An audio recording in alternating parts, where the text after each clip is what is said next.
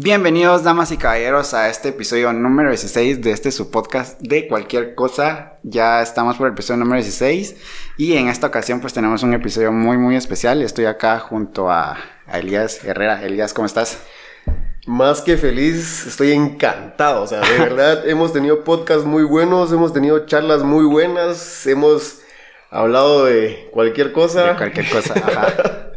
Pero aperturando la, la, la iniciativa de que todo esto nos conduce por un buen camino, me he encontrado hoy con que definitivamente la vamos a tener que pasar por una obligación moral, ¿no? Una obligación intelectual y una obligación ah, como, como individuo, como ser humano, muy bien. Porque creo que la ocasión lo demanda, ¿no? Y tanto que hasta la hora lo demanda, o sea, estamos temprano. ¿no? Ajá, sí, lo hemos dicho en, en episodios anteriores, perdón. Nosotros por lo general grabamos sábados en la noche, pero hoy estamos a las 9 de la mañana, un sábado, Sí, acá. no, pero no definitivamente la ocasión la merita. Lo porque amerita. tenemos a una invitada muy especial el día de, el día de hoy. Y Es una invitada de lujo, una invitada que sobrepasa por mucho lo que en expectativa eh, pude haber yo tenido en algún momento de lo que se consideraba o lo que se considera la buena música. Sí, claro. Porque, pues, dicho sea de paso, como, como todos hemos tenido un proceso a través de nuestra, de nuestra vida, a la edad que tenemos o hasta donde hemos llegado, pues hemos disfrutado de buena música. Yo tuve la oportunidad de, de disfrutar la música eh, todavía 80s, 90s, que fue un, punto muy crítico en las transiciones de la música hacia lo que hoy existe, que uh, es un poquito extraño, pero, pero en el contexto de lo que a la música como arte se refiere, eh, lo descubrí yo desde muy temprano y me encantó. Nunca he incursionado en ello. He probado hacerlo, pero nada, o sea, cuando encontrás quien lo hace es como, no, o sea, te rompe la cabeza Sí, definitivamente. por lo que representa. Y para ello, pues hoy quiero presentar con mucho orgullo y con mucho honor a una guatemalteca que ha sobrepasado esa línea, que ha ido por ese concepto que, que no cualquiera lo agarra, no cualquiera entra en ese espacio y sin lugar a dudas alguien que lo está haciendo de... de De una manera increíble, sí, increíble. No le demos más vueltas, tenemos con nosotros a Nicole Franco, una invitada de lujo. Hola Nicole, ¿cómo estás? Buen día. Hola Nicole, bienvenida a este espacio de cualquier cosa. ¿Cómo estás? Buenos días. Contenta de estar aquí, poder platicar con ustedes un poquito. No, gracias a ti por aceptar la invitación, por eh, de manera remota eh, estar acá con nosotros. La verdad es que para nosotros es un enorme privilegio tenerte por acá.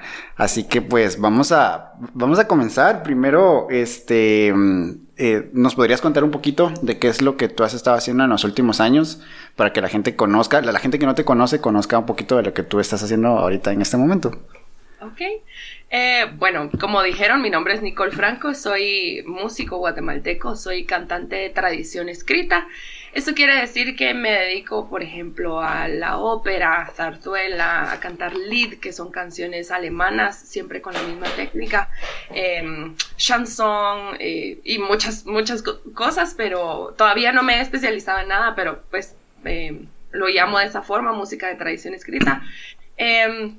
Pues eso, últimamente he estado muy metida en el, en el mundo de la música antigua, que es de 1600 a 1700, algo vieja, sí, sí, sí. algo vieja, y la ópera, entonces, Ok. pero la ópera sí de todas las épocas. De bueno. todas las épocas. Ok, ok. He estado incursionándome en ese, ese rollo. Sí, sí, de hecho, eh, antes de, de- de comenzar nosotros siempre los episodios, nos gusta investigar un poquito más acerca de nuestros invitados. Y eh, ya, ya que tú te presentaste y nos, nos dices contexto de que tú eres música, músico guatemalteca, eh, contanos un poquito acerca de cómo fueron esos inicios en la música, porque nosotros estuvimos ah, investigando y vimos de que en un inicio tú no estabas eh, decidida por una carrera musical. Eh, porque estabas estudiando una carrera eh, un poquito distinta o bastante distinta a lo que ahora tú estás haciendo. Sí, hombre, sí, estuvo, estuvo bizarro el cambio. Contanos. No, digamos, del, del colegio, a mí siempre me gustaron las matemáticas, entonces, y la música, pues, o sea, uno tiene varias pasiones, entonces Sí. en el colegio salí con la idea de, bueno, me gustan las matemáticas, ¿qué quiero hacer? ¿Qué- qué? Porque la música es mi hobby, decía yo, va. Entonces, algo que tenga muchas matemáticas, me voy a meter a ingeniería. Me metí a ingeniería, eh, busqué cuál ingeniería también, ¿verdad? Y me pareció interesante ingeniería mecatrónica. Estudié dos años en la Galileo. La verdad es que, o sea, no me iba mal en las notas. Me disfrutaba mucho las clases de matemática, de informática, de leyes de lógica y todo eso, ¿verdad? Ecuaciones diferenciales, bla, bla, bla. Eso me pero ya a la hora de llegar al laboratorio y tener que armar un circuito, decía yo así como... o sea, y eso es lo que se supone que yo iba a hacer por lo menos una buena temporada, tal vez no el resto de mi vida, pero por lo menos una buena temporada. Entonces, sí me tuve que plantear esta pregunta de, ¿será que estoy en el lugar correcto o será que no? Oye, la verdad es que, ajá, ajá. Tengo una duda, ¿por qué fue ingeniería mecatrónica y no ingeniería sistemas o cualquier otra ingeniería?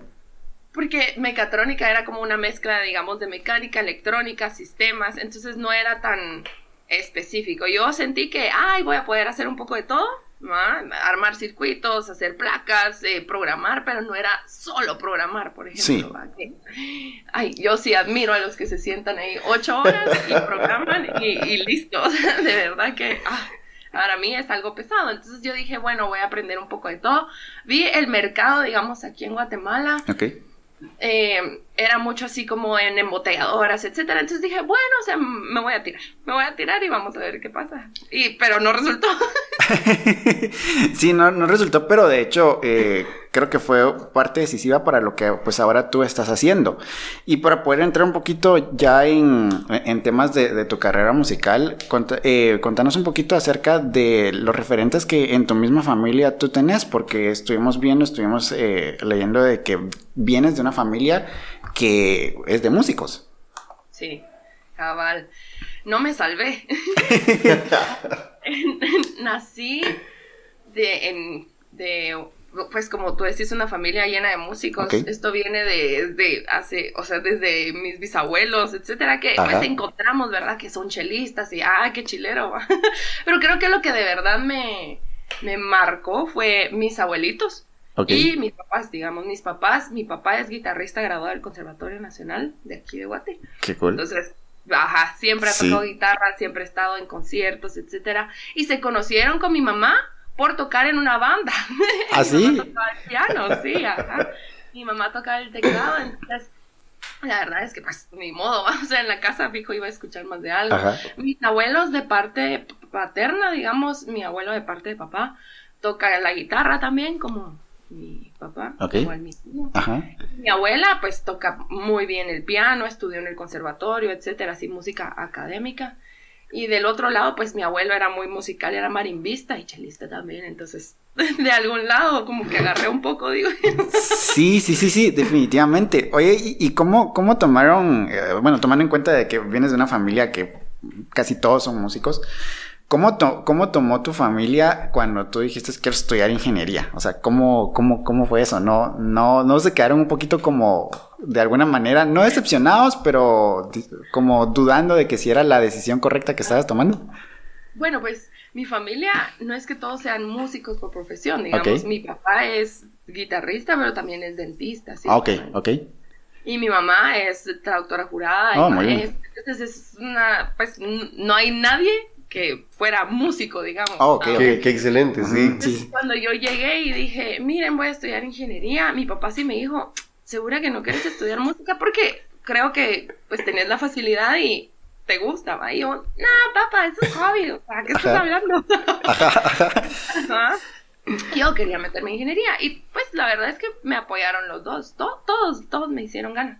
De ahí cuando tuve que contarles, miren, em, me voy a cambiar de carrera porque no está resultando, ahí sí ya fue otra historia. Ahí ya fue otra historia, ahí fue otra historia. ¿Cuál fue el momento en el que, lo mencionabas ahorita, mirabas la música como un hobby? ¿Cuál fue el momento en el que tú dijiste, ok, ya no quiero que la música sea un hobby y quiero dedicarme de lleno a esto?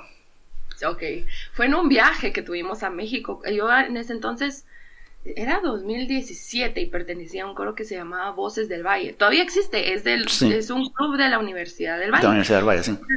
Nos fuimos de viaje a un festival coral en Tlaxcala, en México. Okay. Y yo veía, o sea, nosotros éramos gente que nos gustaba cantar y listo, pues, ¿verdad? No éramos estudiantes de música o profesionales. Entonces llegué y vi todo eso, o sea, había la gente súper pilas para leer música, súper pilas para cantar, agarraban las cosas y, y yo decía, madre mía.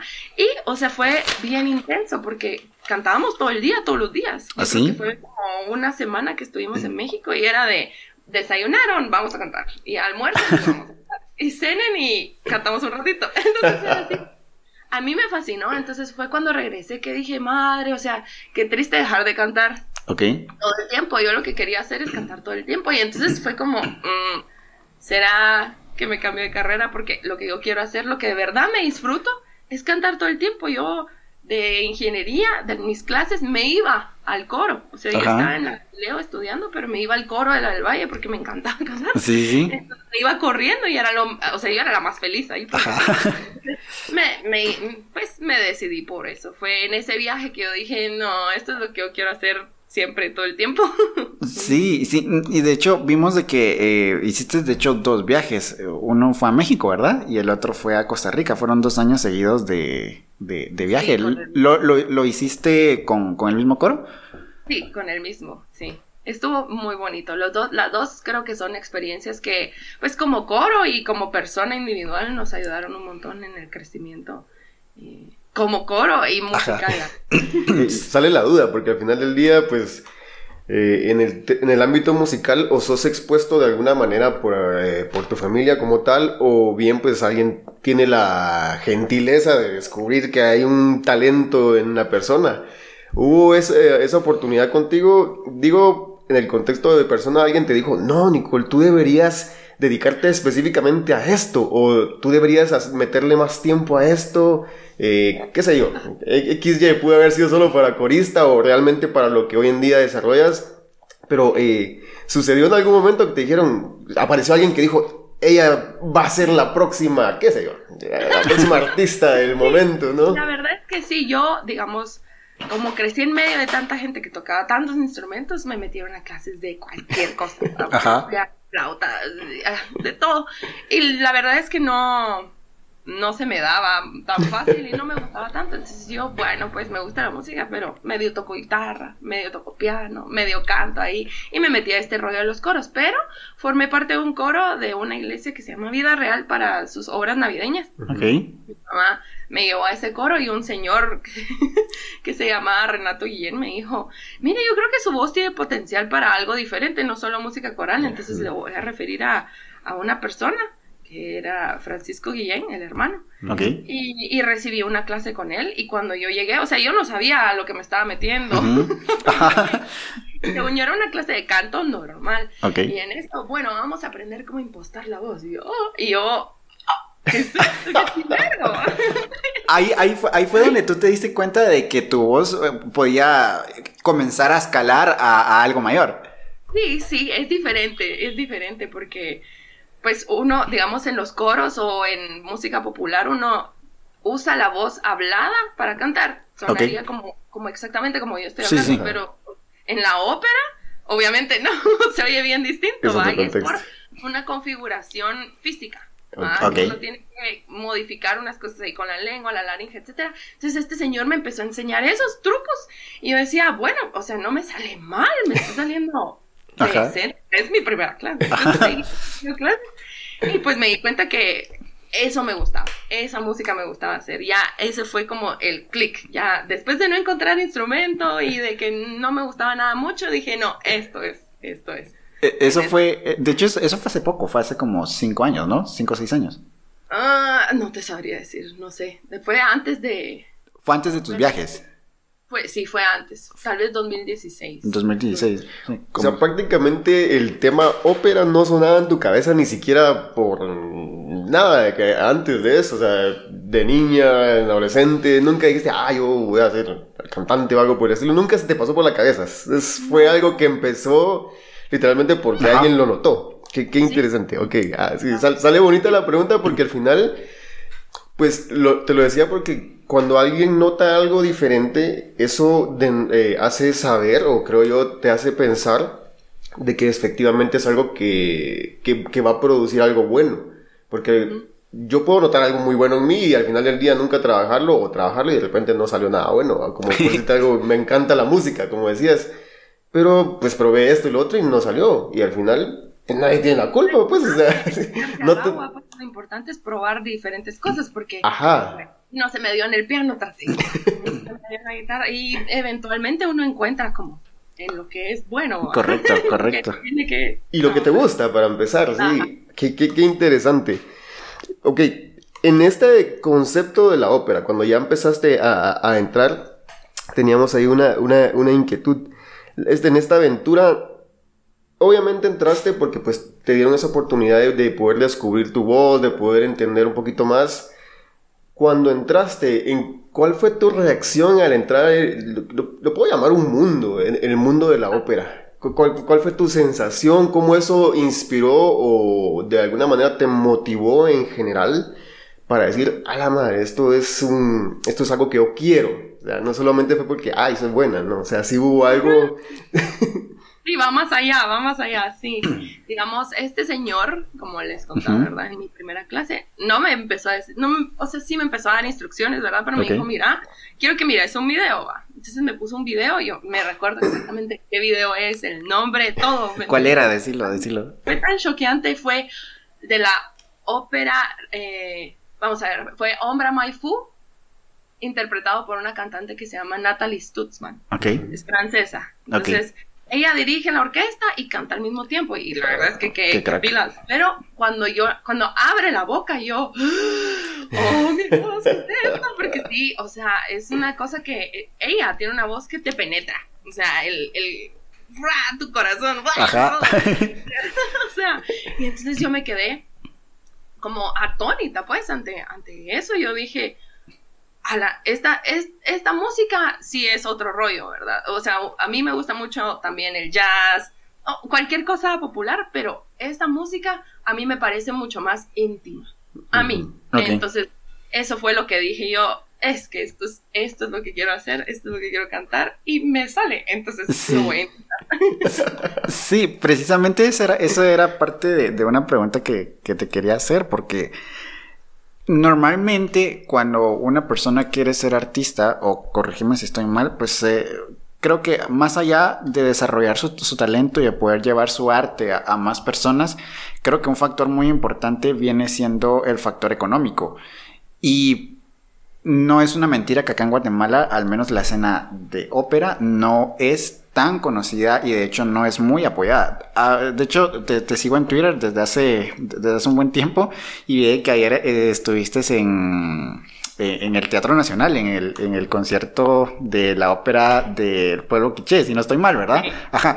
Pero eso, eso realmente hace unos años no se miraba. O sea, yo me recuerdo que habían conciertos de la, de la, de orquestas o incluso habían algunas obras teatrales, pero realmente en el mundo de la ópera, yo hasta hace poco, quizás hasta hace un par de años, comencé a ver de que esa escena estaba como desarrollándose aquí en Guatemala.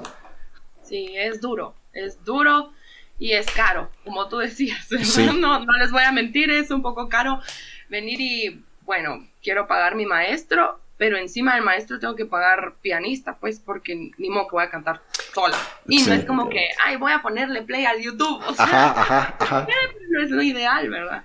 Entonces, ah, últimamente en Guate, gracias al cielo, ha habido este despertar por, por la ópera, ¿verdad? Porque la verdad es que qué buenísimo. Y más porque es una ópera 100% guatemalteca, solo guatemaltecos están en escena, o sea, eso me fascinó. Pero, digamos, la escena de la ópera siempre ha estado presente. Yo creo que lo que falta son medios de difusión. Mm, Eso es lo que hace falta, porque Cabal platicaba con un nuevo amigo que se llama Nicolás Arriola, que es campeón de salto, y me decía, mira, pero yo ni me entero, ¿va? o sea, yo quisiera ir al teatro, pero yo ni me entero de qué es lo que hay, qué, hay, a, a, quién tengo que seguir, pues, para ver estas cosas. Ajá.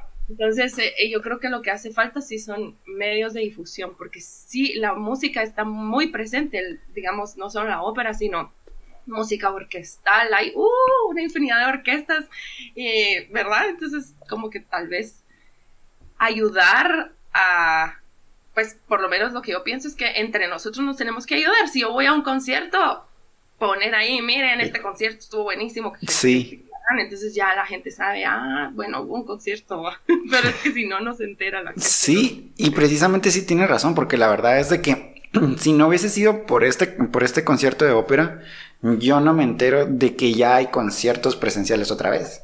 Y sí, perdón.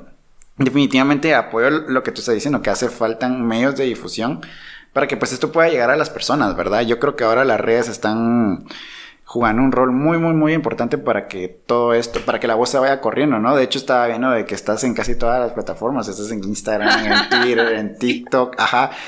Esto, eh, eh, esto tú lo hiciste con, con, el afán no solamente de dar a conocer tu trabajo, sino de también, pues, darle voz a, a, a este, a este segmento de la escena artística, ¿no? Y realmente pasó por accidente, digamos. Mis redes sociales fueron accidente. Mis redes sociales eran mías, mías de mi persona Nicole, no profesional Nicole. Hasta que hice un tweet que se volvió un poco viral hace como medio año. Sí, sí. La gente me empezó a seguir y dije, mm, no, mejor voy a aprovechar, voy a aprovecharme de que la gente me está siguiendo para poder como hablar de la ópera, tal vez se les queda un poquito o despierta un interés en alguien, ¿verdad? Entonces ya fue cuando, pues mi TikTok entonces lo cambié a cosas puramente de música. En mi YouTube también ya no puse babosas, sino música. Entonces como que... Y pues me ha servido, la verdad es que eh, buenísima gente, la, la, gente que me sigue. Sí. Porque sí creo que es un canal como de doble vía, ¿verdad? Preguntan, yo respondo, eh, no sé, es bien bonito. Me ha gustado un montón como que poder darles una pizca de lo que es, ¿verdad? Eso y, pues que les guste, pues porque digo yo que por eso, o por curiosos, me Sí, no, sí, definitivamente, esto es eh, como, como, como todo funciona acá en, en, esta vida, tenemos que dar, lanzar el anzuelo, ¿no? Y quizá de 10 personas, Sí. 3, 4, 5 se van a quedar, ¿no? pero lo importante es lanzar ese anzuelo. No, y, y, veo que lo disfrutas. O sea, sé por, por como te vemos expresarte que lo disfrutas. Y, sí, a mí me encanta. Para empezar a transmitir una pasión, pues tiene mucho que ver, ¿no? Vemos atletas nacionales que no son reconocidos, pero los ves participar y es tan motivante verlos que te da, te da la intención, si no de, de alguna manera ser partícipe directo, pues incluso de incursionar en el mismo tema, que se yo, atletismo, lo que sea, que motivan. Eh, podemos mencionar varios, pero para ahorrarnos los nombres, literalmente son cositas tan pequeñas que si uno las empieza a, tomar como una pasión, te conducen por una vía muy buena. Y, sé que ha cambiado tu vida en el contexto, literalmente la, ópera. Por la forma en la que lo dices, o sea, se nota, se nota, y eso, y eso es bonito. Sí, porque si uno disfruta lo que hace, lo hablábamos con, con Mike y nuestro otro compañero la vez pasada, eh, pues nada, hacer un podcast podrá sonar sencillo, podrá ser, eh, ah, no, que pongámonos y, micrófonos, pero cuando nos empezó a apasionar la idea, yo me integré después de, de, de, Mike y, nuestro compañero, y empezamos a hacerlo y nos empezó a gustar tanto que, como tú dices, alguien nos vio y ahora, ¿y cómo van con esto? ¿Y cómo van con lo otro? Y te preguntan y dice uno, wow, qué genial. Después... es bonito. Ajá, es bonito porque no solamente sirve para uno motivarse, sino que empieza a motivar. Empieza a motivar y lo que tú decías, creo que ya cuando uno empieza a conocer más, pues obviamente empieza a regar la bola, ¿no? Sí. Ya escuchaste, ya viste, ya, ya te enteraste. Y las redes sociales tenemos ahorita increíble medio de difusión. Pero vuelvo a recalcar eso y me encanta por la forma en la que lo dices y tu rostro expresa esa felicidad de, de lo que haces.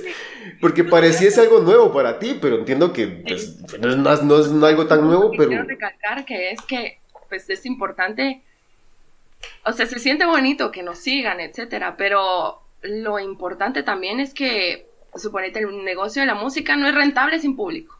Sí, no es rentable. Definitivamente. no, se puede, no, se puede, digamos, yo voy a hacer un concierto, ay, ya tengo que pagar el lugar, el pianista, los em, programas impresos, lo que quieran, va o sea, lo que se les ocurre, el gasto de gasolina, el traslado del teclado, y que lleguen tres.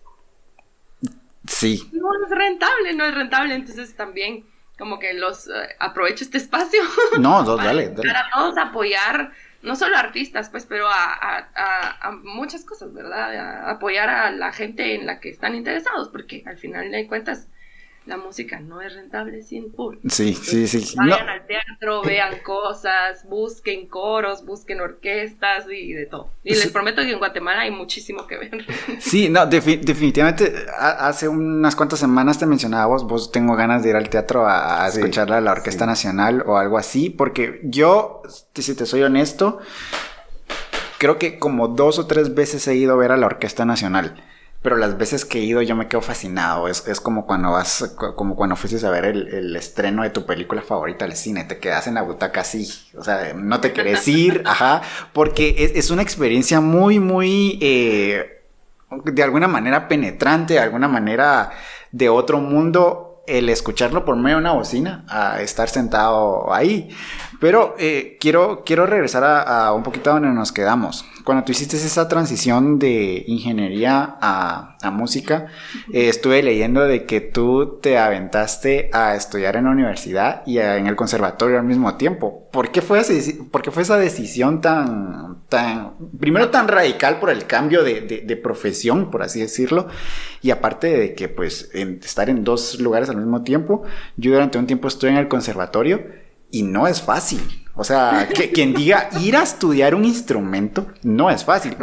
Y, la verdad es que no lo digo como orgullo, pero yo no pude. O sea, no aguanté. Yo toqué violín, toqué clarinete, toqué una vez en el, en el, en el Conservatorio Nacional con la orquesta de mi colegio. Eh, fui, fui violinista ahí pero no es fácil. ¿Cómo fue que tú te aventaste a, a, ambos? O sea, a los dos, o sea, literalmente todo o nada. Bueno, pues cuando yo decidí hacer música, yo dije, bueno, esto es, esta, esta ya no puede ser mi hobby, esto es una carrera, entonces yo tengo que hacer carrera. O sea, yo tengo que aprender a pasos agigantados porque tengo que hacer carrera. Yo quería hacer carrera y pues para cantantes es un poco complicado porque hay límite de edad. ¿Así? ¿Ah, entonces, digamos, sí. Wow. Si yo voy a una, supongan, a una audición para un rol ¿verdad? De una jovencita. Pero tengo 30 años, a mí no me van a tomar. Van a tomar a la de 24 que puede hacer lo mismo que yo, porque siempre uno encuentra gente mejor que uno. Pues, sí, definitivamente. Ajá. Te quiero hacer una pausa. Mencionaste algo interesante ahorita, eh, porque lo, lo, puedo adentrar y uniendo a lo que estábamos platicando cabal.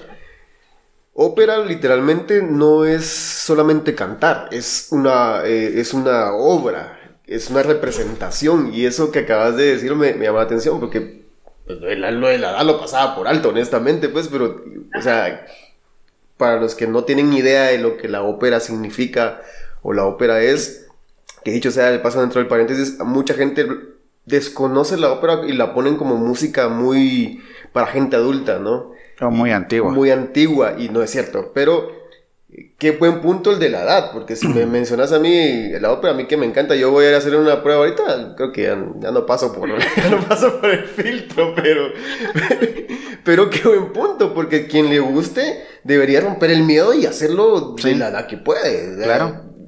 En el contexto guatemalteco en el que nuestra cultura muchas veces se basa en otros temas de, musicales, eh, debería romperse ese esquema, porque pues por ahí encuentras quienes se burlan de la gente que le gusta ópera y todo lo demás. Y pues no, o sea, es, lindísimo, pero tener en cuenta ese punto, que hay un límite de edad, ¿no? para, porque la, eh, me voy a repetir, porque la ópera no es solamente una canción, una, algo que yo canto, sino que sí es una obra, una representación artística teatral. teatral, sí, exacto. Entonces creo que es un buen punto que, que lo hayas mencionado. Sí, o sea, si hay alguien por ahí que quiere, eh, pues, eh, sumergirse en el mundo de la ópera, creo que ya no debería perder tanto tiempo, pero seguimos platicando acerca de, cómo fue llevar en paralelo universidad y conservatorio.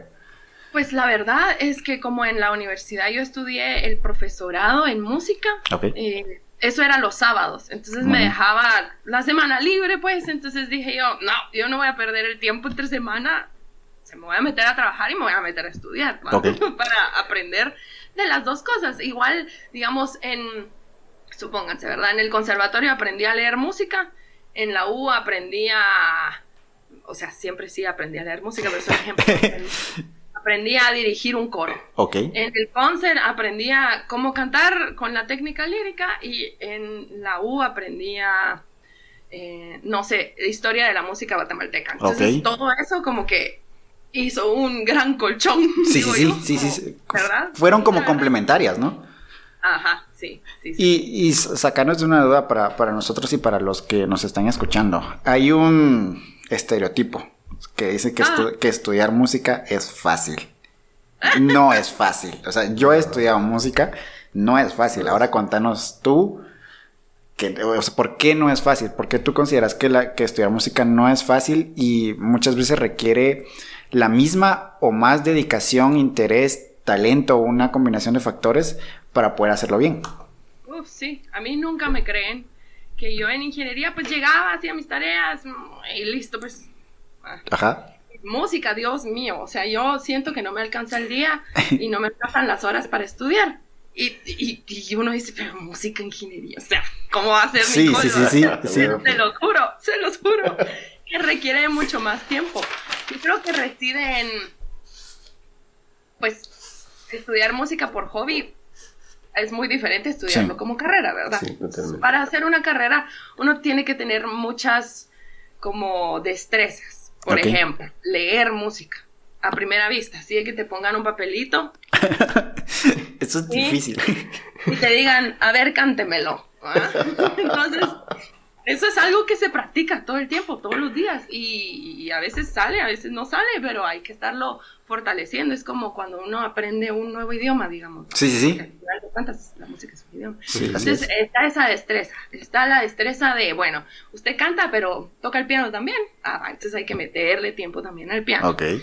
Ajá. em, eh, usted canta, pero, pero sabe actuar, entonces hay que meterle tiempo también a eso. Entonces es, es como un montón, es algo bien holístico. Donde hay que tener un montón de destrezas. Yo no soy buena en todas las destrezas, pero pues hay que meterle tiempo y dedicación a, a- a cada una de ellas. Es bien importante porque al final y al cabo eso es lo que te sirve, digamos, de cuando ya te quieres tirar a conseguir un empleo. Ujú. Ahorita tuve una audición para un empleo eh, y me dijeron cabal así de, bueno, mire, le vamos a dar este papelito, por favor pase allá y lo lee enfrente de todo el jurado y los directores. ¿O Y sí? Pero, o sea, yo lo practico todos los días. Entonces Ok. digo yo, bueno, peor fuera que no lo practicara. Sí, yo dije, ay, no, no voy a leer y me pasan eso. No sabría ni qué, ni qué rayos hacer enfrente de esa gente. Entonces es, es un montón de tiempo, es un montón de destrezas, es, es un montón de un montón. Definitivamente. Yo, ahorita que, que tú mencionabas, me recordé que eh, en, en una entrevista a Soy 502, tú dijiste, a mí esa música me suena a matemáticas o a los engranajes de un reloj.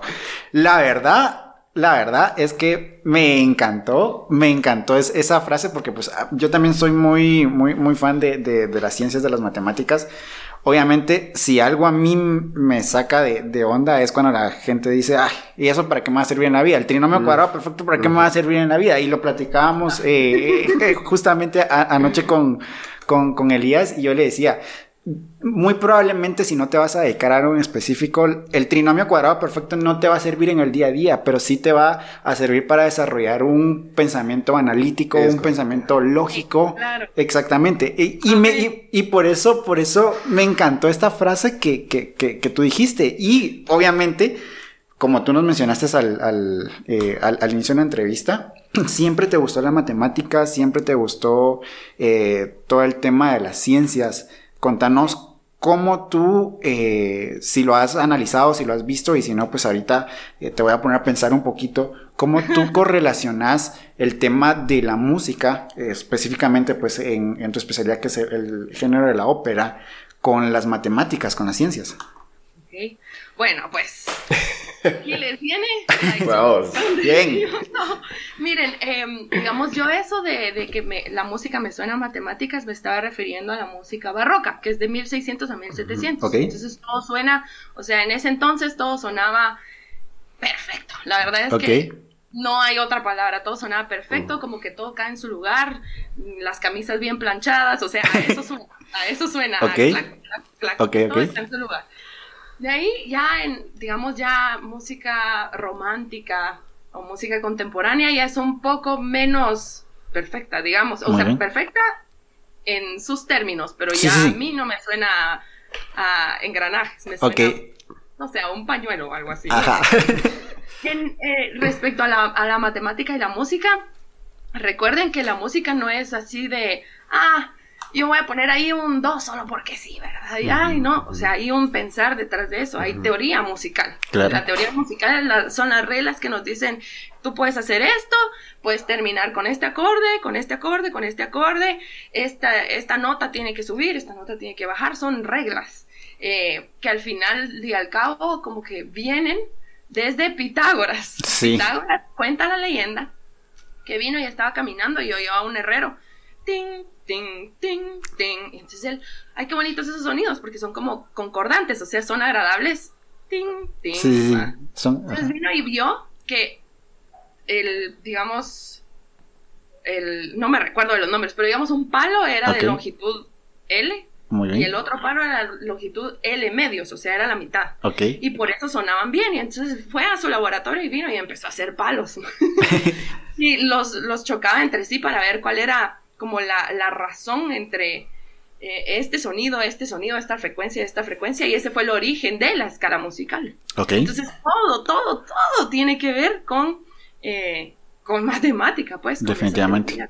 Ajá, frecuencias, em, reglas, razones, eh, hay funciones matemáticas para, para pues hay códigos también para las escalas, los diferentes, entonces todo, todo es lo mismo. Sí, sí, sí, no, para quien crea que no hay matemática en la música también está equivocado, hay tiempos, compases y... No, yo en, mi época de adolescencia y pues todavía un poquito más, pues me encantaba la batería y toda la vida toqué batería desde que tengo conciencia. Nunca tuve la oportunidad de tener una batería física cuando estaba muy pequeño.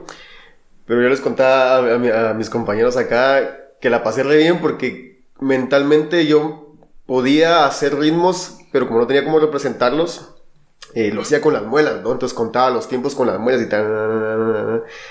Tanto fue el gusto por hacerlo que un día tuve la oportunidad de sentarme en una batería y no supe qué hacer, obviamente, porque es como rayos, ¿no? Pero recordé los ritmos, conté los tiempos Empecé a contar un, dos, tres, cuatro y empecé a tocar conforme al ritmo que llevaba en la cabeza. Y wow, o sea, para mí fue descubrir un mundo. Fue descubrir un mundo. Posteriormente, estudiar ya directamente eh, el contexto musical fue otro rollo porque yo empecé a tocar solamente como lo aprendí, en el, contexto del, ritmo, tiempos y se acabó. Cuando llegan y me muestran literalmente, bueno, ahora, ahora toca esto. Ya me había ah. vuelto un buen baterista en su momento, yo había tocado con varias bandas y todo y dicen, bueno, vamos a, seguirlos eh, ayudando para que crezcan y esto y lo otro, y bueno, eh, tú vas a tocar esto y, usted toque esto y así. no tuve ni idea de cómo hacerlo, pero por, por, el miedo a preguntar fue como, bueno, pero esto es como sonaba en mi cabeza y empieza el razonamiento literal de las cosas. Es, bueno, esto es acá, para acá, para acá, para acá, y saber leer las notas, medio entendía la, el, el concepto de, la lectura de notas y fue como, pero tuve una asociación matemática numérica literalmente de lo que estaba viendo a lo que tenía que interpretar y dije, ok, lo voy a hacer así. Fue un 70% de, de, un 100 acertado. Y me dijeron, ¿usted estuvo en el conservatorio así? pero me, agrada lo que dices de la música y la matemática porque, wow, o sea, en el contexto correcto no hay nada que se escape de ese lenguaje que viene a ser un lenguaje universal. Sí. La matemática como la música creo que es un lenguaje universal que no lo puedes quitar. Y si lo quitas, eh, simple y sencillamente creo yo no lo estás haciendo bien. Definitivamente. pues es, es, numérico, sí, todo es numérico. Es un gran ejercicio mental. Mm. Las notas, vaya. pero va la la o la la. ¿Cómo, cómo va? Y, y, verdad, es todo un rollo. ¿Cuál es el texto? O sea, es mucho, mucho, requiere mucho pensar pero también no solo queda en esa parte, digamos, técnica, sino pues es música. Al final y al cabo hay mucho más, es, sentimientos, emociones, historia que hay detrás de cada obra, eh, intenciones del, del compositor, entonces es entonces, de que pone tu cerebro así, eh, como en fuegos artificiales. Claro, claro. Y hay una plasticidad también más. Sí, sí, sí, claro. Yo creo que todos hemos, hemos tenido la, la experiencia de, alguna manera ir manejando o estar haciendo la limpieza de la casa con audífonos o ir cantando en el carro. Y creo que esa sensación de libertad que te da el poder cantar a todo volumen es una de las mejores sensaciones, así lo hagas bien o, ajá, o lo hagas mal, pero yo, yo creo que en tu caso pues siempre lo haces bien, porque fíjate que de hecho a- algo que, que estoy viendo, yo vi, vi que, estu- que estuviste en el podcast de, de Sandro eh, hace como, como, como, ajá, como inicio de, ajá, como a inicio de, de año si no estoy mal. Y un, un episodio pues bastante divertido y me llama la atención que tú hasta para reírte suena bien. O sea, no, no, no es que, no es que, que, que, que, que esté tratando de hacerte un halago o lo que sea, sino es de que definitivamente hasta cuando te reís suena como, como, como afinado de Como alguna afinado. manera. Ajá. Es que escucha, escucha esto, hablábamos con, con, con Mike del, del tema y, y pues viene, viene a, a colación. Yo le digo, es increíble porque yo escuché tu voz cuando habla- hablabas en, en el podcast y fue como, hmm. Será que canta, será. No, no, no, o sea, fue como, "Ujú, qué, qué, qué interesante escucharla hablar y escuchar cuando canta. Porque pues obviamente entendemos en el contexto que hay gente que tiene una voz muy grave, muy, muy fuerte para poder expresar cierto tipo de música, pero cuando hablan es así. Y es como... Como que algo no cuadra. Algo no cuadra. Pero efectivamente cuando, dicho de la forma en la que lo decía Mike, no es como querer halagar, pero parte sí. O sea, sí. Es tan agradable cuando realmente hay en una persona la esencia de. Sí, y sí, correcto. efectivamente, cuando, cuando ríes, incluso cuando hablas, y creo que ha tenido mucho que ver el tema profesional en tu formación, que hasta en tu forma de expresarte se nota eh, qué, qué es lo que haces. Y, y sí se nota. Sí, se nota. claro que se nota. claro que se nota. No, no, para nada. Está cool. Ajá. Porque decís de la voz, de que hay, hay gente que canta y, oh, y de repente solo los escuchas hablar. y- Recordemos que para la música de tradición escrita, ¿verdad? Tenemos que hacer una serie de configuraciones físicas, bajar la laringe. Es como que estuviéramos bostezando. A ver, bostecen. ¡Oh! ¡Oh! Justo ahí. Es eso, más muchas otras cosas, pero no es, no es que nosotros lleguemos y, hola, mire, me da un quetzal de tortilla. No, pero, pero, pero cuando sale de, de alguna manera espontáneo, como, como, te mencionaba en ese podcast, pues sí, la verdad es que, o sea, es cool, es cool ver de que alguien, hasta cuando se ríe, pues suena afinado, ¿no? A veces nosotros nos reímos y, pues no, no, no, no suena para nada, nada bien. O sea, hay memes acerca de eso, ¿no? Pero, ok, este, entrando un poquito ya en, en, lo técnico. Tú eres mezzosoprano, esa es la, forma correcta de pronunciarlo, ¿no? Me- Mezzosoprano, ok. Este, algo que, que la verdad es que a mí sí me, me- como que me, me sacó un poquito de onda cuando estaba investigando un poco sobre ya qué es la ópera y todo, es de que yo puse en Google ópera y lo primero que me salió fue el navegador. O sea, el navegador. Y yo, no, o sea, no manches. Ah, ya entendí. Sí, ajá, sí, ajá, sí, yo creo que ya todos conocemos el, el, el, el- el navegador, ¿no? Entonces yo digo, no, hombre, o sea, ¿cómo, cómo es eso? Y pues vi de... el, el poder de la publicidad, el poder de, el poder de la difusión. Sí, sí, sí, pero no, o sea, no está cool, no está para nada cool. Hasta, hasta que, hasta que puse, pues ya, ópera, música, entonces ahí sí ya me, me, me- ajá, me, me, sacó lo que yo estaba buscando. Este, y pues me di cuenta que hay varios, varios términos eh, muy técnicos, eh, como es la tesurita, no sé si lo estoy pronunciando bien. ¿Tesitura? Tesitura, ok, perdón, perdón. Sí, no, no, no, no, no estoy en eso. Pero, pero, este, vi de que, mm, pues, dentro de eso están las clasificaciones de soprano, mezzosoprano, contralto, tenor, barítono, bajo, etcétera. Yo creo que esas son todas.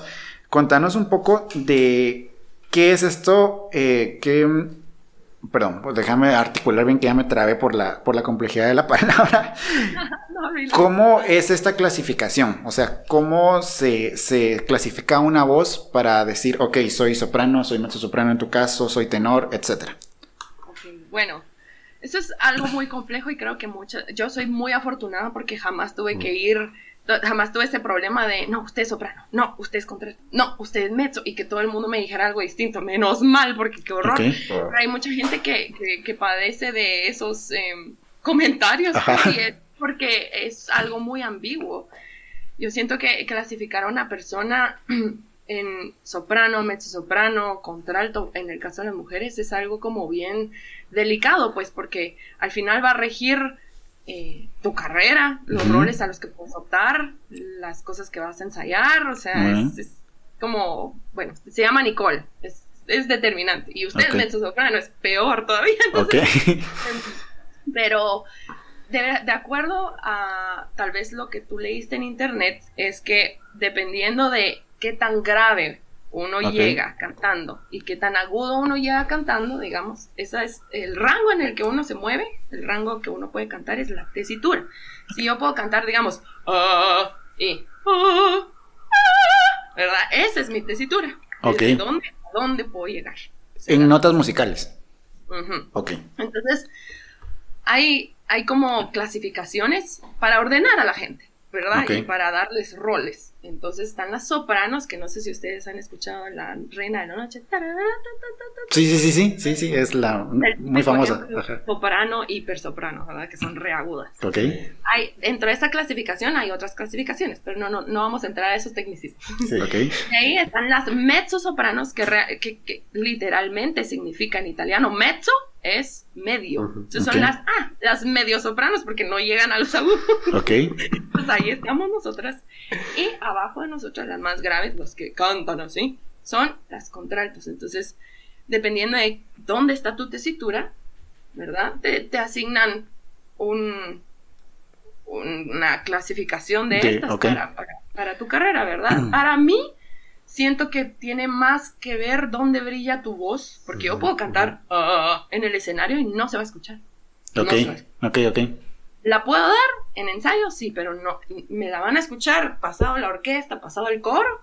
No. Entonces, va, ¿cuáles son las notas que yo puedo usar en un escenario eh, que me quedan cómodas y que van a traspasar todo eso? Ah, vaya, va, con esta nota, ah, va, mi color, entonces es mezzo Ok, perfecto para mí es más acerca de eso y no tanto de usted llega aquí, usted llega acá. Ok, ok. Pero depende mucho, depende de, muchas cosas. Y estaba viendo que, las, que los mezzo no son, de alguna manera, por así decirlo, sin sonar mal, tan comunes. O sea, sí, hay, menos cantidad de, de, perdón por no, encontrar otra palabra para expresarlo. Ajá, no hay igual cantidad, o sea, hay menos cantidad de mezzosopranos que, que de sopranos o contraltos, ¿no? Es un fenómeno bastante... A mí me parece muy raro. porque ponete aquí en, Latinoamérica por nuestra fisionomía, digamos, ¿verdad? Hay muchas sopranos, muchas, muchas personas, o sea, muy poco escuchas a gente hablar así todo el tiempo, ¿verdad? O sea, no, más que, ¿verdad? Uno habla cantadito aquí con el acento, pero em, digamos en países nórdicos como Finlandia, Estonia, y sí se encuentran unas voces muy graves y muy bonitas, pues a mí me parecen muy interesantes también, pues todas las voces, pero siempre está esa, ese, esa diferencia. Ahorita que fui a, un, a una audición, como les conté, ¿verdad? De trabajo, éramos 14. Yo digo que como 30 mandamos el email y nos aceptaron a 14 a llegar y a audicionar. Pero si hubieran sido sopranos, me decía alguien de ahí, ¿verdad? De la ópera, me decía, mira, si hubieran sido sopranos, ahí hubieras visto a 35 gentes, pues. Ok. Son mucho más, es mucho más común, no sé por qué. Ya, la verdad es que no sé por qué es más común, pero sí es, sí es un fenómeno. Es, es algo que está intrínsecamente ligado a, pues al físico de las personas, ¿no? Acá en, Latinoamérica, Guatemala, pues no tenemos la misma fisionomía, el mismo físico que, que, pues en los países nórdicos, como, como tú decías, ¿no? Depende eh, del de tus cuerdas vocales. Sí, sí. Correcto. Ok. Para, para ir avanzando un poquito más, estuviste fuera de Guatemala. Ay, perdón, no sé qué me pasa hoy con mi voz. Hoy, hablando de voz. Está nervioso. sí, tal vez estoy un poquito nervioso. este. Estuviste fuera de Guatemala, estuviste en Francia y Portugal, si no, si no estoy mal. Cuéntanos un poquito de lo que estuviste haciendo por allá. Eh, ¿Cómo fue esa experiencia? Bueno, primero el motivo por el cual estuviste fuera y mm, cómo fue esa experiencia. Pues en 2019 tuve la oportunidad de estar en el Coro Mundial de Jóvenes. Eh, ahí ya estaba yo estudiando pues esta técnica, ¿verdad? Pero siempre es bonito, a mí siempre me gusta formar parte de coros, entonces audicioné, quedé de sorpresa, porque yo dije, bueno, voy a audicionar para ver cómo son las audiciones en todo el mundo, porque es coro mundial, no era solo de Guate. Entonces, eh, pues la cosa es que quedé y bueno, a hacer mis maletas, me fui a Francia y a Portugal a, dar conciertos. Por supuesto, de, de, todo el programa, que eran tres semanas, dos fueron de ensayos. Ok. Y nos quedamos en, nos quedamos en Francia, en un pueblo así al sur que se llama Saint-Afrique. Que la verdad es que de plano nos pusieron ahí para que no nos distrajéramos, porque en París o una ciudad así grande, o fijo no íbamos a estudiar. Entonces, em, la cosa es que ahí estuvimos, fue, para mí fue como, no sé, ay, como, o sea, cuando yo me topé, bueno, ya había estado en México con personas de Latinoamérica y Costa Rica, pero cuando te topas con gente de Estonia, Rusia, Alemania, que son músicos, pues, y uno les pregunta, mira, ¿y tú qué haces? Ah, me acabo de graduar de, pianista, acompañante, pero ahorita quiero estudiar una maestría eh, solo en música de Mozart. Y yo, ah, ah, ok. Sí. Qué, cool. Ah. sí. O sea, sí es, sí es otro rollo. Entonces, para mí fue aprender muchísimo. O sea, yo esas semanas me recuerdo que me la pasaba bien, pero también era como bien no estresante, pero demandante, porque yo llegaba después de ensayo a las nueve de la noche, ponía mi lamparita en la cama y me ponía a repasar las cosas, porque decía, no, yo no quiero que a mí me digan, hey, usted no se la sabe, ahorita me lo canta sola. Porque así es, ¿no? El director dice, ¿quién se está confundiendo? A ver, usted cántemelo.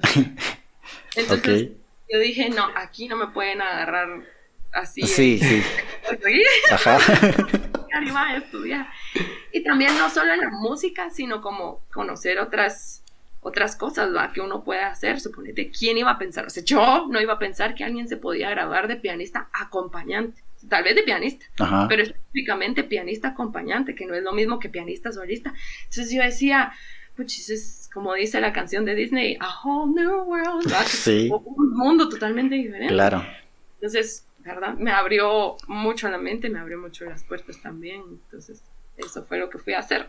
Eh, me imagino que de los mayores contrastes con los que tú te, encontraste, más allá de, de pues de, como tú decís, todo el tema de estar fuera de otro país, un país del primer mundo como lo es Francia, eh, pues es, es, eso, ¿verdad? Que acá en Guatemala, pues eh, sí, sin menospreciar, pero a puras penas llegamos a, no sé, estudiar algún instrumento, algo así, ya, o sea, una maestría en música de Mozart ¿Qué rayos es eso? Es diferente, es diferente. Eh, sí, es bien diferente. Es bien diferente, pues, porque es como. Oh, esto existe. Ajá, ajá. Y ahora contanos, porque estás próxima a ya mm, a ir nuevamente por, por allá, eh, para, Europa, contanos qué es lo que vas a estar haciendo, porque pues ya conseguiste, eh, creo que es un empleo, ¿no? Eh, fijo allá. Ajá, felicidades, contanos qué, ¿cómo se dio ese proceso? ¿A dónde vas a ir? ¿Y qué es lo que vas a estar haciendo?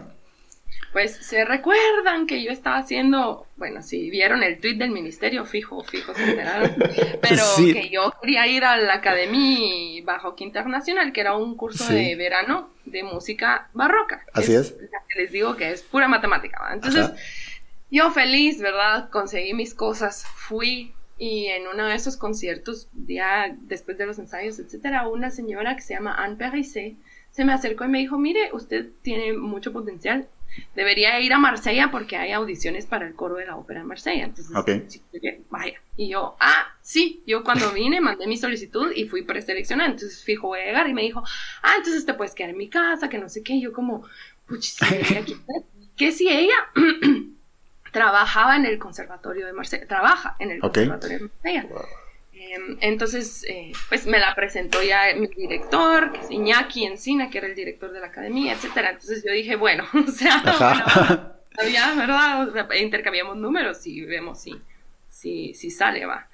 Me fui a dar una vuelta, fui a hacer unas audiciones y bueno, llegó la hora de llegar a Marsella y me recuerdo que le dije, mire, pero la verdad, la verdad es que yo quisiera estudiar, no solo trabajar en la ópera, ¿verdad? Pero estudiar, tener un maestro, porque, pues lamentablemente, por lo que hablábamos, ¿verdad? Aquí es como bastante difícil, es bien caro también tener un maestro. Entonces, yo nunca he tenido un maestro así de verlo una vez a la semana y que me dé roles y que me dé audiciones, etcétera. Yo sí quiero tener esa relación con alguien, ¿va? Que, Ok, que me ujú. guíe, pues, yo no sé qué estoy haciendo, Ajá. yo no sé qué estoy haciendo. Entonces, la cosa es que me dijo, ay, ahorita vemos de meterte al conservatorio, que no sé qué. Recibí clases de prueba con las dos maestras del conservatorio. Me decidí por una que se llama Magali Damont, que es mezzo soprano también, entonces conoce el repertorio en Sí, la sí, sí. punta. Em, y pues bueno, me inscribí, pasé la audición para, para estar en el conservatorio y ya estoy en clases, ¿verdad? Ajá. Tuve que venir por razones, pero Ok. para lo de la, la visa. Pero antes de venir, el 12 de octubre, tenía mi audición para la ópera de Marsella, que era para lo que yo iba originalmente. sí, sí. Y fue donde, pues, estuvo, estuvo, estuvo duro ustedes. Fue la audición más horrible que he tenido jamás. Bueno, Sí. no horrible en el sentido de estuvo fea, me trataron mal, sino horrible de tensa. Porque Ajá. de ahí a las 2 de la tarde salí como a las 6. Fue, Oh my god. Fue demasiado, fue demasiado. Pero bueno, al fin eh, quedé. Entonces ahora trabajo en la ópera de Marsella, en, en el coro. Ok. Eh, y estoy bien contenta, pues, porque voy a poder estudiar y trabajar al mismo tiempo en Marsella. Por lo menos unos dos años, digo yo. Eres la, er- eres la primer guatemalteca en, en, en poder estar ahí, ¿no? En esa ópera específicamente, sí. Ok. Eh, hay, hay otra guatemalteca, bueno, hay dos guatemaltecas que andan por otros lados del mundo. Muy bien. Eh, Ana Isabel Lazo, que es soprano, ella está en Parma, en Italia, tiene muchos roles buenísimos, se ha ido hasta China. Ok, ajá, ajá. Entonces es impresionante. Y Adriana González, que puedo decir que se ha vuelto mi amiga porque pues ahora estamos en el mismo país, en Francia. Ok. Y- pero Adriana sí, puchis, se, se va a Barcelona a debutar en el Teatro Liceo y después se va a Frankfurt a no sé qué. Y, o sea, ella sí está living the life. Ok, Sí, sí. Rockstar's Life.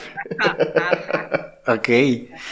No, pues felicidades, la verdad es de que Sí. eh, llegar a, a ese nivel, definitivamente, o sea, como tú me decías, tal vez no, no sos la única que ha salido acá de Guatemala, precisamente a, a esa ópera sí, pero pues tres de 17 millones, creo yo de que es... Y, a- y- y a lo mejor hay más ustedes, pero es que como uno no se entera, o sea, de verdad. Seguro. O sea, Seguro. como les decía, hacen falta medios de difusión. Entonces, no, a ver, a lo mejor hay más. Ahí me voy a ir a enterar yo.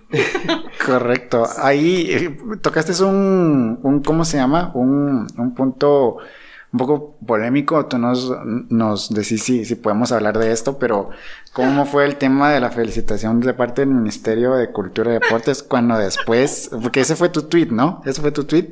Este, yo ya, yo ya te conocía, pero te comencé a seguir en Twitter a, raíz de, pues, de toda esa polémica que se dio.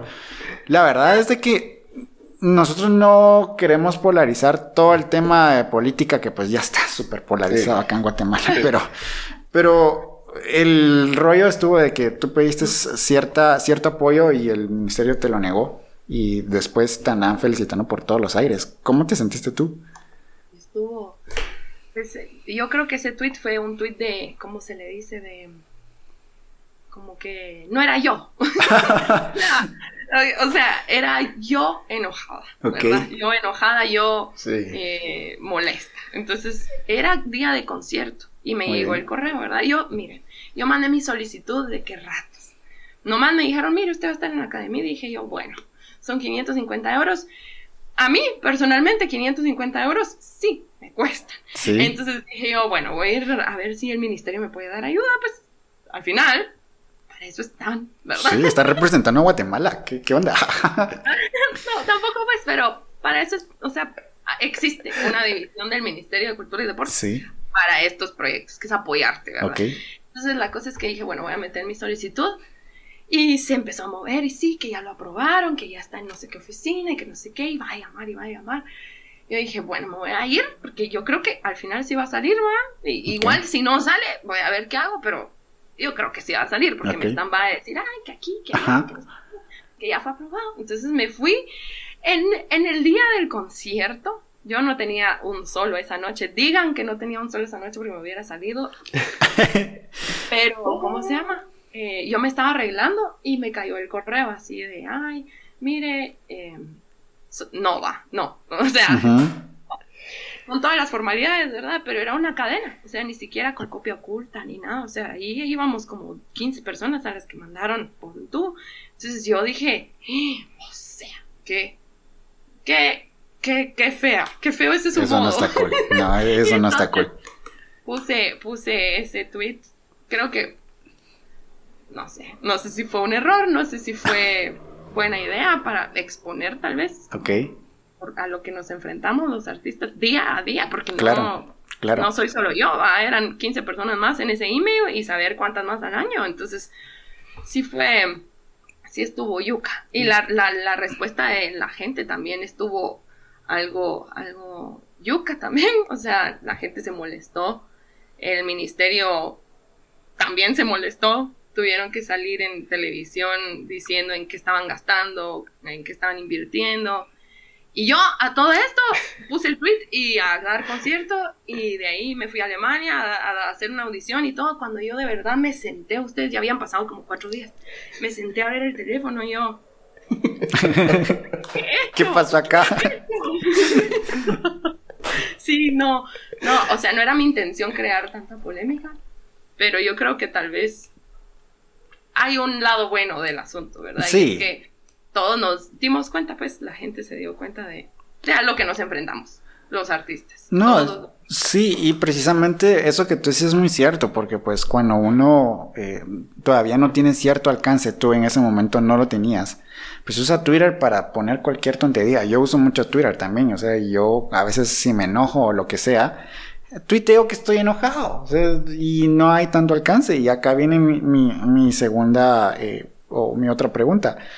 ¿Cómo ha cambiado para ti eh, todo el tema social, todo el tema, este, mm, sí, social en cuanto a cuando ya tuviste o comenzaste a tener un poquito más de, alcance en redes sociales? ¿Cómo ha cambiado para ti? Me imagino que ya tenés que tener un poquito más de cuidado con lo que pones en, redes, porque pues ya, ya no te leen tus, tus, tus, no sé, tus cuatro amigos, de que, que usan, que usan Twitter todavía. ¿Cómo ha cambiado tu vida a raíz de eso? Ah, pues así como hay gente que entiende que pues yo no soy una máquina de cantar, yo no soy un robot que viene y dice, ah, ya, o sea que lo único que hago es cantar, pues yo soy una persona con sentimientos, con pasado, con errores, con, ¡eh! ¿verdad? O sea, hay gente que entiende eso, hay gente que lamentablemente no lo entiende todavía, entonces sí me he topado con ciertas, eh, ciertos comentarios, ¿va? De gente así que, no sé, no sé, como que o tal vez he tirado un tuit así enojada, ¿va? Como uno dice, y después digo, no, no, no, no, hay que borrarlo porque ya no se puede, ya no se puede. Entonces, realmente lo que yo hice fue crear un Twitter aparte, mío, privado, a raíz de todo esto, para que me lean mis cinco amigos pelones, ¿va? porque, porque yo creo que, o sea, yo sí necesito eso, ¿va? Tener una vida normal. Y es, no es que sea la gran celebridad, pero es que de verdad hay, hay gente que a uno lo, lo critica y lo crucifican por todo. Y peor ahora con esta cultura de cancelación, ¿verdad? De que uno hace un error y cancelado, no, Nicole, que no sé qué. Entonces está, está algo delicado. Agradezco como que, existen estas plataformas, como hablábamos, para pues, poner de arte y la ópera, pero también es un arma de doble filo, porque, digamos, no sé, en el YouTube una vez recibí un, comentario. Yo no soy perfecta, entonces en mi Twitter tenía pues, cosas, ¿verdad? Chistes, malas palabras, memes, etc.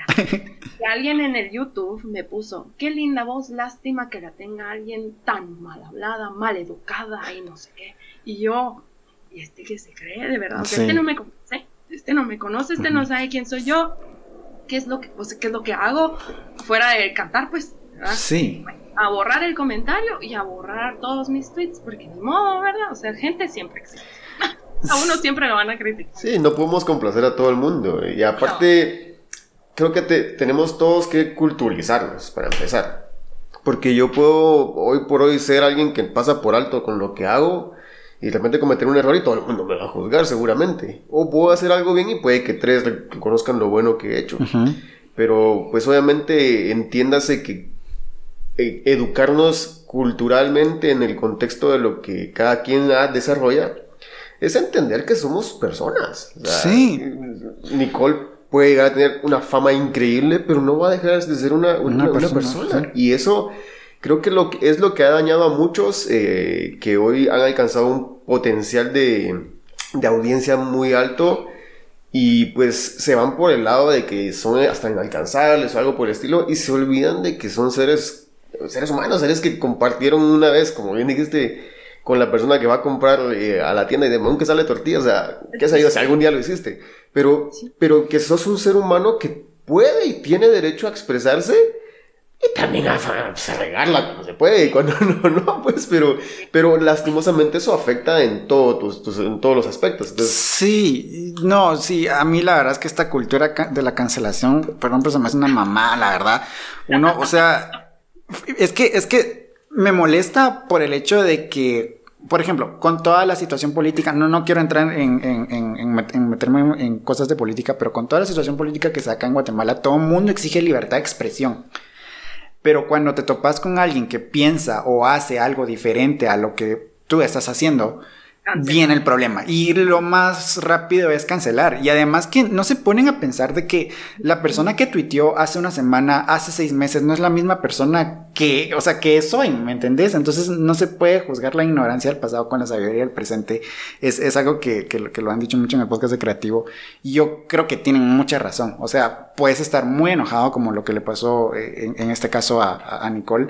Y ella está en todo su derecho de poder tuitear y de poder hacer absolutamente, eh, todo lo que ella quiera. Pero eso no la representa ella como persona. Lo que hoy sucede es de que uno dice algo malo o algo que, que, es diferente al pensamiento de otra persona o de la gran mayoría y automáticamente te juzgan y te cancelan por eso. Entonces a mí la verdad es que eso sí se, me hace muy mal. Y es por eso de que, de que yo te decía a ti, Nicolás, mm, si podíamos hablar de esto, porque la verdad es de que no, a mí sí se me, se me hace una mamá el, hecho de. Perdón, no. máximo porque volvemos al tema. O sea, para poder ser alguien, en el caso de la música o en el caso eh, específico de la ópera, para poder llegar a tener un alcance y un desarrollo no completo, pero sí bastante acertado a lo que querés lograr por decirte algo, el pico de tu carrera eh, o, lograr dar cierta talla con tu voz, qué sé yo, pues necesitas practicar, necesitas crecer, necesitas apoyo y todo lo demás. Que aquí va la causa, ¿no? Si no lo tenés con la gente, sea que quieras, ser doctor o lo que sea, y lo tenés solo con un grupo de tu familia, que es pues quien te apoya, por decirlo algo, y no lo tenés de los demás, el derecho a la crítica, pues debería ser irrevocado al final del día. Y podemos decir son críticas constructivas. No, no, es crítica, es crítica. Pero cuando hablamos del tema de la música, me parece algo muy interesante que la gente quiera opinar sin culturizarse, sin educarse. Y, más, de repente yo, no, yo lo reconozco, a mí me encanta la ópera. Soy un fanático de ciertos eh, eh, tenores, porque es la verdad que lo que más escucho. Pero si me preguntas acerca de y dónde nació, y, o sea, muy poco lo sé, no porque no me interese, sino porque me encanta lo que él hace y lo, lo, aprecio, tanto que no me tomo el tiempo de ir a ver sus tweets y decir, a la ese, tal vez ni tienen Twitter, ¿verdad? Sino que disfruto lo... Ajá. Disfruto lo que hacen. De repente veo que lanzan algo nuevo y es como que, ah, qué refrescante para, para, para mis oídos y lo disfruto. Todo lo demás me importa. O sea, él puede cometer errores, de hecho, hay artistas que han cometido errores y es como, eh, Sí, ¿qué va a hacer? Hay que aprender a, disociar el artista de la persona. Así es. Lo que hace como, como, como músico, como, como profesión, es una cosa, el, otro tema de como, como persona, como, como amigo, como hermano, como hijo, como sea, o hija, pues esa parte. Esa parte no, solo, no solo la gente, sino uno, ¿verdad? bueno, yo soy Nicole, cantante, pero esa es mi profesión. Yo, como persona, soy otra cosa. O sea, soy algo más, no soy solo eso. Sí, sí, Yo, eh, yo Pepito, soy eh, jugador de fútbol, va, pero esa es mi profesión. Yo, Pepito, soy mucho más, ¿verdad? Definitivamente. También es importante esa parte. Sí, Como hay cosas que suman, hay cosas que restan. Definitivamente, para, para todos somos igual. Entrando un poquito solo un tema más, eh, más saliéndonos de esta, de esta línea musicalmente, ya no en el tema de la ópera, hay artistas que te, que, que te generan ese impacto de, de, no solo decir, pues quisiera cantar otra cosa, pero no me sale, unas rancheras, por decirte algo. Sí. pues yo escucho de, de todo un poco, no, no, tal vez no de todo, pero sí, la gente no sé por qué piensa que uno solo ópera y ópera y ópera todo el día, es que hueva. Pero, o sea, tampoco es darle todo el día. Me gustan, suponete, no sé, va. Acabo, pues, eh, a raíz de todo esto, me, me, puse a escuchar a Contra, Contra Marín, que es un rapero de aquí de Guate. Me gusta lo que él hace, me gusta su música. Em, pop, pues me gustan varios, ¿va? Sí, todos mainstream. Sí. como, baila y ay, los grandes vestidos y yo, sí, wow, es una princesa. Pero um, jazz me gusta una banda que se llama The Aristocrats, que es como jazz progresivo. O sea, la verdad es que escucho mucho de muchas cosas y sí me dan ganas, suponete, mi maestra italiana es Daniela Toraya, es una cantante de jazz. Y me recuerdo yo que la veía cantar y yo decía, ah, la gran diabla, porque yo no puedo, yo no puedo hacer eso de para yo, no puedo hacer eso. Y yo decía, ah, la gran, qué chilero ha de ser poder hacer el scat, o, o no sé, ves a contra, ponete y lo ves rapear y digo yo, ¡Hala, qué chilero! Sí. Pero pues, son cosas diferentes. Y no, no me pongo así con, ay, es que yo no puedo, no, o sea, no. Sí, sobre todo no perder esa capacidad. Sobre todo no, no perder esa capacidad de asombro, ¿no? Para, para, para con los otros géneros, porque pues tal vez mucha gente puede pensar, ay, ópera es, o sea, es música para gente con dinero, gente pudiente, gente que, ah. que solo con clase lo, lo, disfruta o paga por eso, porque me imagino que un concierto de ópera pues no ha de ser nada barato, pero pues no perder esa capacidad de asombro hacia géneros un poquito más populares, ¿no? Efectivamente, sí, yo le contaba a Miguel hace, hace, un momento, antes de empezar el podcast, que pues a mí de niño me encantaba Plácido Domingo, porque pues mis papás me lo mencionaban, pero decir de niño, decir que te gusta Plácido Domingo es como, ¿no? así como que calladito, ¿no? ya de grande pues pude experimentar un poquito más de lleno, decir me gusta y, disfruto su música. No sé de dónde nace ese, ese estigma, porque yo acababa de tuitear hace una semana, no sé ¿De dónde nace la idea que la música, que la música clásica es solo para viejos o para... Sí. O sea, ¿de dónde?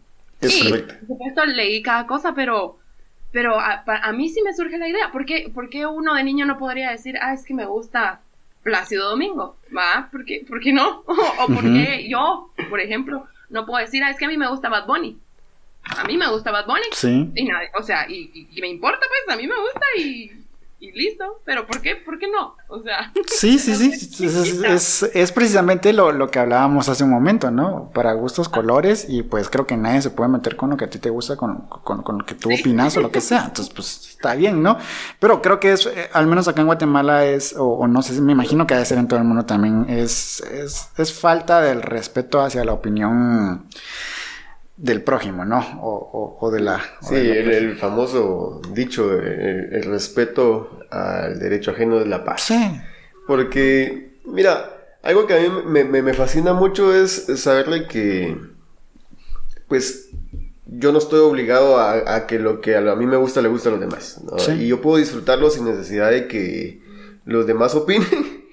Pero cuando pues lo que hago afecta a los demás de una u otra manera, pues, estoy atento de que algo va a pasar o lo que sea, pero eh, sí, o sea, yo no puedo obligar a nadie a que le guste lo que a mí me gusta, pero tampoco puedo privar a alguien de, de, disfrutar de, de, ello, en este caso de la música, eh, pues no, ya me he encontrado pequeños que les pones música clásica y ellos la disfrutan como que si fuese Sí. Ah, increíble. Yo digo, wow, güey, miren, otro, otro igual va. ¿No? pero, pero es bonito, es bonito porque pues al final del día eh, se, se, se, disfruta y con ello uno se puede desarrollar. desarrollar. Por ahí eh, hay una, una, niña que a mí me encantó que yo la escuché la primera vez en un concierto de André Ryu, creo que se llama él, no, no sé cómo se ah, menciona. Se llama Amira eh, Bill Gahen, creo que es. Ah, yo lloré con esa, la voz de esa niña. Y la niña, eh, este, este, eh, André le dio, le dio la chance de entrar en un concierto, en, creo que fue en Ámsterdam. hombre, la, niñita era una nena chiquitilla y, yo me quedé así, no. Y cantó una, eh, oh mío, Babino Caro, creo que es la, canción. Ah, la no, yo, yo, lloraba, así solo Pero la niña lo disfrutaba y decía, wow, increíble. Entonces dije yo, no, esto es tema más de, de educarnos, lo que habíamos hablado desde el principio, pero, pero sí, o sea, vamos a eso y que está abierto.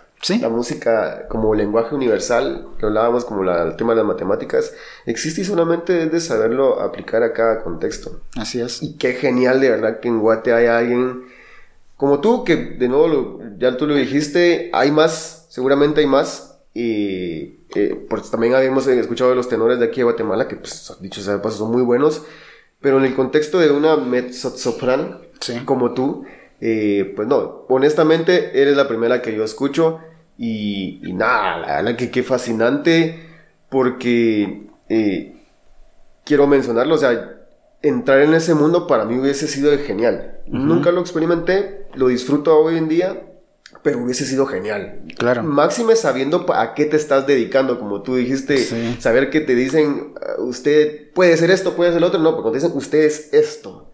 Y usted va por ese camino y hágalo bien. Y uno dice, oh, güey, o sea, eso no me la vi venir. si a mí me dijeron, usted va a ser doctor, decía yo, oh, caray. Sí, claro.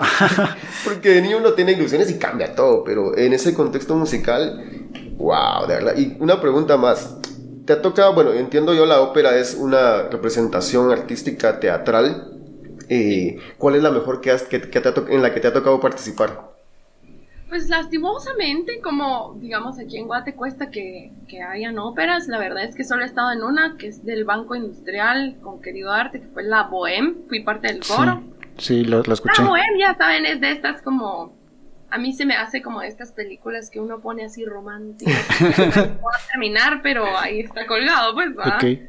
A mí me parece mucho más, mucho más interesante, suponete, no sé, eh, Alchina, Alchina de Händel o, eh, o Carmen, que es pues súper famosa. Sí, sí, sí. La cosa es que, em, pero como no, no he tenido chance de participar en, en muchas, solo en esa.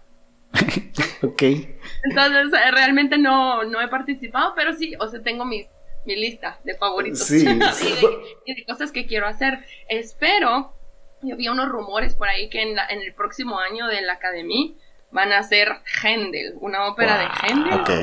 Espero yo sea cierto porque estoy súper emocionada. La música de Händel a mí me fascina un montón, entonces la verdad es que sería muy bueno. Yo fijo voy a la academia y hacen Händel pues porque... Sí, Händel es, es, genial. Te preguntaba porque pues al principio dijiste que para ti es, un, es algo, un tema, la ópera se vuelve un tema íntimo. Y sí, efectivamente, imagino que en algún momento, como lo acabas de mencionar, participar en eso será increíble. Sí. sí, no solo eso, sino, suponete en la ópera, pues, como en el teatro hay que entrar en personaje. Es todo un trabajo. Entonces, suponete, ¿verdad? En una ópera que se llama Werther, hay una. Eh, en resumen, se gustan dos chavos que en un baile se conocen, wiri wiri, y otro llega y le dice, mira, ¿y tu prometido? Oh, está casada, ¿verdad? Está comprometida. Entonces el tipo así, Y bueno, de entre que sí, que no, al final él se suicida. Esa es la historia de Werther. Pero esta chava, el papel de esta chava, Charlotte, es mezzo soprano. Entonces, entrar en ese rol de, es que estoy comprometida, pero quiero al otro, y, y se va a matar, y, ¿verdad? Es, es, todo un trabajo. es todo sí, un trabajo. Sí, sí. Y al final, como que cantar, actuar y el vestuario y etcétera, es, es toda una experiencia y la verdad es que sí, es como, o sea, poner todo de ti ahí, afuera, todo. O sea, todas tus emociones a flor de piel, todo, ¿verdad? Entonces, eso es, eso es bien bonito. Es, es, todas esas experiencias son lindas. Dicho sea de paso, para quien nos escucha, porque tenemos una audiencia pues fiel eh, y de repente hay gente que también ha escuchado el podcast y no tienen ni idea de qué está haciendo con su vida. sí, ¿qué pasa? La verdad. Y, claro.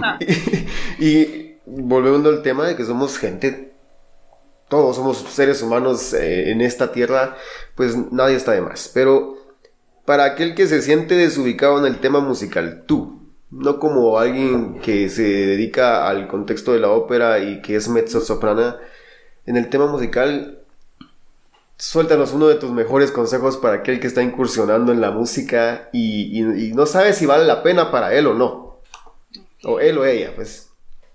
Bueno. Tu mejor consejo. Abran su mente y sus oídos, porque hay muchos tipos de música a los que se pueden, no solo dedicar, pero los que pueden hacer. Hay muchos instrumentos, ¿verdad? No solo hay la guitarra o hay el violín, existen muchísimos más. Entonces, mi mejor consejo es prueben de todo. Así como yo probé piano, guitarra, flauta y de todo, ustedes también tienen que probar. Si quieren tocar un instrumento, bueno, ¿cuál, ¿cuál suena bonito? ¿Cuál me gusta? Pongan una foto de una orquesta y van tachando. bueno, ya probé el arpa, no me salió. Ya probé el corno francés, no me salió. Ya probé el pícolo, tampoco me gustó. O sea, ¿verdad? Probar, probar, probar. Sí, y creo que eh, sumando a, tu consejo, usar eh, muy probablemente uno va a fracasar en más de una ocasión, usar el fracaso no como una excusa para decir, ok, esto no es lo mío, sino usarlo como un, como combustible para poder seguir adelante y poder pues disfrutar el proceso, ¿no? Que al final creo que eso es lo más importante, disfrutar el proceso, porque muchas veces las personas creen de que ya, por ejemplo, estar en la posición en la que está Nicole ya es la meta, pero en realidad creo que la clave está en que disfrutar el proceso sea la meta y que ya estar en la posición en la que tal vez ahorita está Nicole sea simplemente una consecuencia de estar disfrutando el proceso. Eh, y pues sí, la verdad es que gracias por, por, por aceptar nuestra, nuestra invitación acá al, al al podcast. Ya te quitamos más de una hora, así que lo vamos a ir finalizando con, con, la excusa de, de, muy probablemente más adelante armar una segunda parte porque pues la conversación da para más. acá acá tiene, para los que nos están viendo, acá tenía yo un, un, borrador de varias cosas de temas que no tocamos, son dos, dos páginas. porque sí, a nosotros nos gusta empaparnos del, del pues del tema de las personas con las que vamos a hablar, ¿no? Y creo que nuestra intención es no solamente dar a conocer tu trabajo, que creo yo que es algo muy importante, sino también a toda la escena que engloba el arte en Guatemala, que quería hablar sobre, sobre cambios que se necesitan hacer, recursos que hay en Guatemala para poder comenzar, pero creo que lo vamos a dejar por una segunda parte. Y pues nada, de verdad, gracias por aceptar nuestra invitación, gracias por eh, apartar tiempo para, para nosotros y eh, pues te deseamos nada más que lo mejor ahorita en la nueva aventura que vas a... el podcast. sí, no, te deseamos nada más que lo mejor en, esta nueva etapa de tu vida, que la verdad es que me imagino que estás muy emocionada, pero al mismo tiempo me imagino que estás nerviosa y estás ansiosa porque pues va a ser una etapa totalmente diferente. Y como tú lo decías en el podcast de, Sandro, no es, lo, no es lo mismo irse tres semanas allá o sea, irte pues por un tiempo un poquito más largo y ya no vas como turista, ya no vas como, como decir, ok, me, regreso, sino ahorita ya vas a lo que vas. Y pues, ajá. Entonces, pues, te deseamos nada más que lo mejor. Gracias por aceptar nuestra invitación y pues eh, unas últimas palabras, nos das tus redes para que la gente que, que nos está escuchando pues te pueda seguir también. Bueno, no, gracias por la invitación. Siempre es un gusto compartir eh, de la música. Recuerden que pues hay que apoyar al artista, hay que, ¿verdad? Escuchar, abrir nuestros oídos, no decir, ay, la ópera, saber qué es eso, no, ¿verdad? O sea, leer un poquito, ah, esta historia está chilera, parece novela, porque todas parecen novelas, escuchar, etcétera, etcétera. Entonces, em, pues sí, los invito a seguir como incursionándose en el mundo de la música, mejor si es la ópera. y eh, pues me pueden seguir en mi em, Instagram, que es Franco Nicole muy bien. En mi YouTube, que es Nicole Franco Mezzo Soprano. En mi TikTok, que es Franco Nicole también. Ahí hago puros chistes. y en mi Twitter, que es el famoso Twitter, ¿verdad? Ok. Voy a ver porque no me recuerdo. El más polémico. Nicole, ajá. No, no recuerdo cómo es. Vamos a ver. Vamos a ver, yo creo que por acá te tengo. En sus redes sociales podemos experimentar diferentes facetas de Nicole, ¿te das cuenta? Sí. En TikTok mis chistes. Mezzo Nicole F. Mezzo con doble Z. Mezzo Nicole F es mi Twitter. Ok. Okay. Ahí soy un poco más seria por, por lo que hablábamos. no, pues no, sí, nuevamente gracias por, por, por, apartar este tiempo para nosotros. De repente ya más adelante, cuando tengas un espacio, tal vez estando por allá en Europa, nos regalas otra, otra, otro, otro espacio. Pero como te repito, te deseamos nada más que lo mejor y pues esperamos platicar más adelante para ver cómo te fue allá en tu nuevo empleo, en tu nueva carrera, en, tu nueva vida prácticamente, porque pues es, es, ir a comenzar de cero allá. Y pues de verdad, muchas gracias y muchas gracias a toda la gente que nos escuchó, que nos vio en este podcast. Eh, gracias por estar una vez más con nosotros y nos vemos en un próximo episodio de este su podcast de cualquier cosa. Gracias Elías, gracias Nicole. Que tengan un buen día.